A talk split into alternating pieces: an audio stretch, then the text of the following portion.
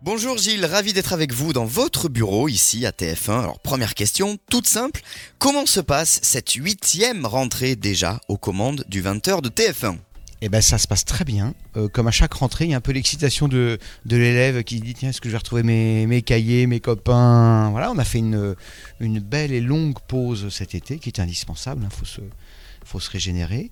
Et on a rattaqué avec, comme chaque année, alors j'ai pas un nouveau prof d'histoire géo, un nouveau prof de sciences naturelles, mais euh, on essaie d'instiller chaque année des petites nouveautés. On peut pas être immobile. Donc euh, on fait comme les écoliers, comme les lycéens, on, fait des choses nouvelles, euh, des séquences nouvelles, des petites modifications. Moi je suis un petit peu partisan du, du, mouvement perpétuel, pas du bazar perpétuel, du mouvement perpétuel.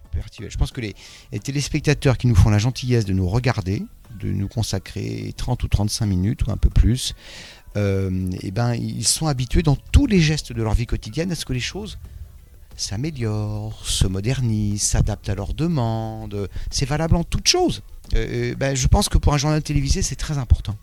Alors vu que vous faisiez le parallèle avec la rentrée scolaire, est-ce qu'il y a eu un conseil de classe du coup en fin de saison dernière avec des ajustements, pourquoi pas, ou des remarques, des améliorations?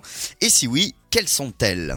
Alors il y a des choses qui sont un peu homéopathiques. Par exemple, euh, euh, l'écriture des titres. Quand les gens rentrent dans le journal, les titres, c'est pas la même caméra, c'est pas le même fond, parce qu'on voulait une image un peu plus piquée, un peu plus présente. Voilà, c'est de, voilà, c'est euh, c'est améliorer la qualité. Et puis il y a des choses nouvelles. Par exemple, presque tous les soirs, disons trois ou quatre soirs par semaine, on fait une petite rubrique apparemment simple, qui est en fait assez compliquée à faire, qui nous prend un petit peu de temps, qui est un vrai faux on prend une problématique très compliquée à propos de laquelle les gens ont l'esprit un peu noyé parce que toute la journée ou pendant toute la semaine ils ont entendu tout et son contraire.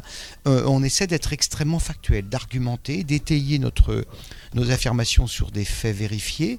Et voilà, et donc c'est un journaliste, ça peut être un jeune journaliste de la rédaction euh, et qui a travaillé toute la journée, quelquefois plus, pour essayer de nous dire voilà, distinguer le vrai du faux. Le but du journal, c'est quand même de faire en sorte que les, téléspectateurs en ressortent en ayant appris des choses, en ayant eu euh, l'esprit euh, éclairé, et c'est d'autant plus indispensable qu'ils écoutent beaucoup la radio, les podcasts, ils ont des pushs, il y a des chaînes infos, et quelquefois ils ont trop d'infos. Oui, on sent que vous allez de plus en plus au fond des choses dans vos reportages. Est-ce que ce serait dans l'optique de vous adapter aux chaînes d'infos en continu qui sont, on le sait, omniprésentes? Moi, je trouve, je, dis souvent que c'est un très bon aiguillon les, chaînes infos. D'abord parce que je présuppose qu'une partie et voilà, je présuppose qu'une partie des gens qui nous regardent les ont regardés sur leur téléphone portable, chez eux, euh, où on leur a parlé. Et donc je pense qu'il faut faire l'inverse de ce que font les chaînes, les chaînes info. Je ne dis pas qu'elles travaillent mal, euh, moi-même j'y ai travaillé de longues années, mais puisque les gens ont été imprégnés, ils ont eu ces stimuli d'information toute la journée, à 20h c'est autre chose. Donc à 20h il y a du recul, mais beaucoup plus de recul euh, qu'il y en avait avant. Il faut, de l'explication, il faut de la hauteur, il faut du recul, il faut décanter l'information. Il, il, y en a tellement. Et sur des chaînes info, on a parfois le sentiment que tout est égal à tout. Il faut bien remplir 24 heures de grille, donc il y a des choses qui ne sont pas très intéressantes, il y a des choses passionnantes, et d'une certaine manière, si je peux dire, elles pèsent toutes à peu près le même poids. Euh, ben, un journal de 20 heures, ça a pour vocation de donner à chaque info son poids et son importance respective.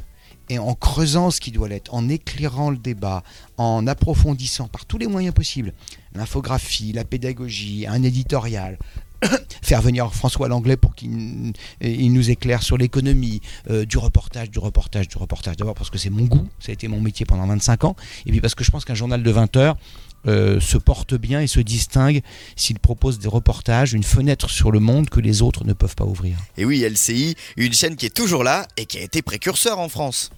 Ah ouais, quand j'ai vu les. Il y a eu des petits clips avec nos têtes de, collégiens, là, quand on était LCI, il y a, tout le monde, il y a Anne-Sophie Lapix, il y a Laurent Delahousse, il y a, il y a David Pujadas, il y a Christine Kelly, il y a, le monde entier, ça a été une école, c'était une université. C'est une école... Euh, moi, je, pars du principe que pour faire un bon présentateur, une bonne présentatrice, il faut avoir eu deux écoles. L'école, la, fondation, c'est le reportage. Avoir compris ce qu'étaient les difficultés du reportage pour euh, pouvoir euh, en parler de manière à peu près construite dans un, journal télévisé. Il faut avoir parcouru le monde, il faut connaître euh, un minimum de choses. Ça, c'est je, pense que c'est une conviction. Et deuxièmement, une chaîne info, bah, quand vous faites un an, deux ans, trois ans de chaîne info, tout arrive, y compris le pire. Euh, le prompteur qui tombe en panne, vous lancez un sujet A, c'est le sujet B, vous lancez euh, le, portrait d'un cheval qui, qui va gagner Grand Prix de l'Arc de Triomphe, vous arrivez avec la tête d'un homme politique, tout arrive. Mais voilà, voilà, voilà. Donc j'ai tout appris et puis j'ai aussi appris le fait que euh, ce qui est important quand vous avez du temps à l'antenne, c'est de valoriser vos interlocuteurs. Vous faites venir un scientifique pour vous aider et pour aider les téléspectateurs à comprendre les dangers ou les non-dangers de la cigarette électronique c'est compliqué. Qu'est-ce que vous lui posez comme question pertinente? Savoir poser des questions. Ne pas avoir les réponses nécessairement, mais arriver le matin. Et ça n'a jamais changé. Ma démarche est toujours la même. J'arrive le matin à 9h au bureau et ma question c'est quelle question vais-je poser? Quelles questions devons-nous poser aujourd'hui dans notre journal télévisé pour éclairer les gens? Et les réponses viennent grâce à la super rédaction qu'on a et qui nous aide et qui travaille. Bah oui, c'est normal. Bah moi j'attaque euh, à chacun son, sa méthode et son artisanat. C'est un artisanat avec un produit, avec un... Moi je dis souvent c'est un train qui part à 20h le soir et tout le monde monte dedans. Et donc il faut que tout soit réglé. Et donc il faut que tout soit parfait, aussi parfait que possible. Euh, donc moi je suis un peu un besogneux. Donc j'attaque le matin, tranquille, à 7h du matin chez moi. Euh, je lis la presse, j'écoute les radios, je regarde la télé. À 9h, 9h15, je suis au bureau. Euh, je mange vite fait le midi à la cantine et tout le reste du temps, c'est lire, écrire, écouter, questionner. Et la grosse partie d'écriture, c'est après la dernière conf, euh, la dernière conférence, à partir de 16h45, 17h. Et j'écris, j'écris, j'écris, tout en continuant à regarder les dépêches, etc. Donc, faut, c'est un travail de, voilà, faut, faut polir un objet comme un artisan, comme un ébéniste. Sauf qu'il y a beaucoup d'éléments qui vous arrivent dans la journée. le journal n'est pas figé. Et ça me fait rire d'ailleurs parce que les gens me disent mais à quelle heure arrivez-vous? 17h, 17h15 Je dis ah non, vous plaisantez. C'est beaucoup de travail. Mais parce que c'est le, patinage artistique. Euh, si vous voulez être bon le jour des Jeux Olympiques, il faut beaucoup, beaucoup s'entraîner, beaucoup tomber sur les fesses, avoir quelques éraflures pour que l'exercice paraisse sans aucun effort. Il faut que ça paraisse facile. Il faut que les gens se disent rien n'est plus facile que de préparer, d'écrire et de présenter un journal télévisé. S'ils pensent que c'est facile, c'est génial. Ça veut dire que le journal a été fluide, qu'il a été agréable à regarder, qu'il a été pertinent. Et la notion d'effort, le travail, ne doit pas se voir. Alors Gilles, vous êtes aux commandes d'une grosse machine, hein, du JT le plus regardé d'Europe. Comment est-ce que vous encaissez la pression qui va avec On s'en doute, elle doit être très grande. Faut, faut... Mais le travail euh, vous aide à pas trop y penser. C'est-à-dire que si vous êtes plongé dans le travail, euh, dans la fabrication, hein, c'est quelque chose qu'il faut, qu'il faut fignoler, sur lequel il faut passer beaucoup de temps. Euh, bah, la pression, euh, vous l'avez une minute trente le matin quand vous regardez les audiences de la veille, puis vous dites, bon ben voilà, un, clou chasse l'autre, une page euh, se tourne, et si c'était formidable hier, eh ben, on de faire aussi bien, et puis si c'était un peu moins bien hier, ça ira mieux demain. Sinon, vous, comme dirait mon grand héros San Antonio, vous mettez la rate au courbouillon. C'est-à-dire que vous, au bout de six mois, vous avez un ulcère. Or, c'est une course de fond, c'est long, les journées sont longues, les semaines sont longues, un mois. Donc il faut, voilà, il faut, si on veut euh, durer, euh, si on veut euh, être, voilà, être, être présent, avoir l'esprit concentré sur le journal, il faut pas être stressé par autre chose. Ouais, c'est la huitième saison, huitième saison, huitième année. Il y a plein de choses. Il y a plein de choses. Il faudrait que je, creuse dans ma mémoire. Après, il y a les choses qui vous reviennent immédiatement à l'esprit. C'est les choses inattendu. Vous arrivez le matin au, travail, vous ne savez pas ce qui va se passer dans la journée, et vous êtes le 15 avril, et 20 minutes avant le journal, vous dites qu'il y a de la fumée au-dessus de Notre-Dame, c'est bizarre.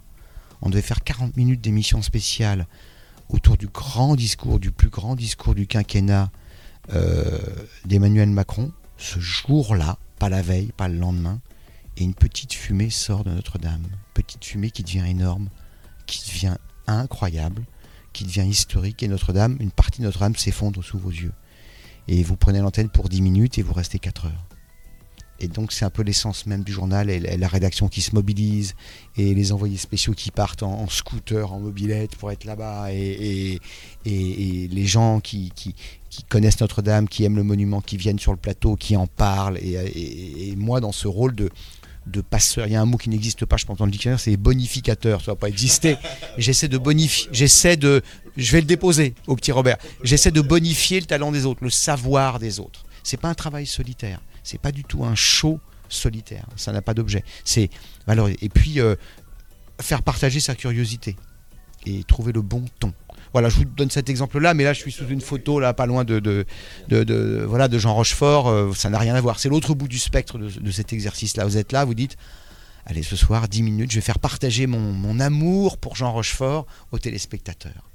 Alors on va parler des actus un petit peu à venir. L'actu brûlante, c'est la Coupe du Monde de rugby qui a démarré sur TF1 avec un gros dispositif. Qu'est-ce que vous pouvez nous dire là-dessus? Ah ouais, il y a un gros dispositif. Il y a mon copain euh, Denis Brognard, euh, le traître, qui est passé du ballon rond au ballon ovale. Voilà, vous me parliez de moments incroyables. Le, jour où les, Français ont remporté la deuxième Coupe du Monde l'an dernier, là, on est parti en un journal télévisé improbable à 20h qui était à peine un journal. J'avais même pas de cravate, j'étais col ouvert. On a continué très longtemps avec Denis Brognard et des gens. C'était voilà. La Coupe du Monde de rugby, je me souhaite et je nous souhaite, pas seulement aux Toulousains, vous essayez toujours de me ramener aux Toulousains. hein. Voilà, voilà, ils sont talentueux et, et c'est d'excellents rugbyman. Je nous souhaite une belle Coupe du Monde et moi, qui suis un amoureux fou de sport, je ne fais jamais de pronostics et je n'enterre jamais une équipe quand on me dit oui, tu verras, l'équipe de France, c'est parce qu'elle. Qui sait ce qui va se passer? Qui sait ce qui va se passer? Euh, Qui aurait parié que l'équipe de France de football en 2006 serait arrivée en finale? Qui l'avait prédit? Euh, Qui avait et voilà, on ne sait jamais en sport. Et donc, oui, les Anglais sont très bons, les équipes de l'hémisphère sud sont très bonnes, et nous, on a des petits jeunes. Ah, par les petits jeunes, certains ont été champions du monde des moins de 20 ans. C'est pas de la, c'est pas de la bonne graine Ah, et alors de, Et alors, ils sont pas encore très connus nos téléspectateurs, certains amoureux de rugby les connaissent pas encore. Laissez leur talent s'exprimer. La messe n'est pas dite. C'est ça dans, le- sport qui est extraordinaire. Je connais pas la fin du film et ça me convient parfaitement. Et on va raconter ce film, chacun des épisodes, sur les antennes du groupe TF1, plein de matchs. Donc Gilles, c'est le début de votre huitième saison, on l'a dit, hein, à la tête du JT de 20h de TF1. Comment est-ce que vous faites pour ne pas tomber dans une espèce de, routine avec cette présence tous les jours à la même heure? Est-ce que vous avez une astuce par rapport à ça? Tous les jours, je vais à l'école. Tous les jours, je vais avec mon petit cartable à l'école et je ne sais pas ce que. Non seulement je vais apprendre, mais je ne sais pas ce que je vais apprendre. Justement, je n'ai pas cours de français de 9 à 10, d'histoire géo de 11 à 12. Je ne sais pas. Et ça va m'obliger à apprendre des choses sur les régimes de retraite euh, au Québec, à apprendre quelque chose sur le traitement d'une nouvelle maladie, à apprendre quelque chose sur la nouvelle stratégie de l'entraîneur des All Blacks. Ah, c'est formidable. Mon métier, c'est d'apprendre et, ayant appris, de transmettre un petit peu de ce que j'ai appris aux téléspectateurs, qui ne sont pas des spécialistes de rugby, pas des spécialistes de retraite, pas des spécialistes de santé publique et pas des spécialistes d'architecture, mais qui sont curieux de tout. Ils sont comme moi, ils sont curieux de tout. Et donc, la réussite d'un journal de 20 heures, c'est quand vous avez réussi à transmettre votre curiosité sur tout ce qui fait l'activité humaine. Et c'est ça qui est bien. Alors vous en doutez Gilles, vous êtes à un poste qui suscite énormément de convoitises, mais qui aussi peut créer des vocations. Est-ce que vous en avez conscience et qu'est-ce que ça vous inspire?